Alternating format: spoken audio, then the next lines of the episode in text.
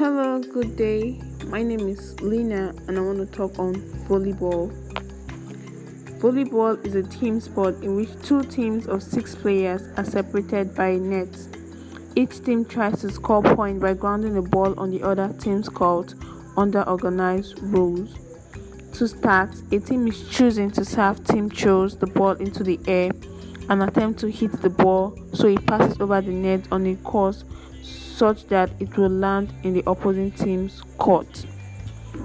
The game continues in this manner, relaying back and forth until the ball touches or causes the ball to land outside the court.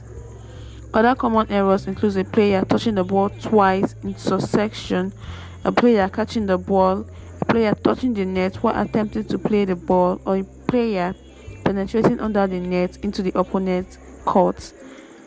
There are larger numbers of errors, and errors cause for penalty. Scoring How to score A point is scored when the ball contacts the floor within the court boundaries or when an error is made. The team that did not make the error is awarded a point. In either case, paying no regard to whether they serve the ball or not. If any part of the ball hits the line, the ball is counted as in the court. The team that won the point serves for the next point. That is how to score a goal. What are the reasons for this sport?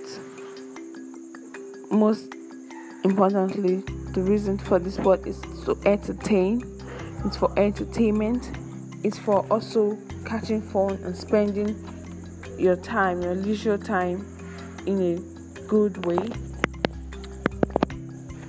The sport is a very broad way of many employment opportunities. It offers job to the players and also awards are given to winners in terms of competition.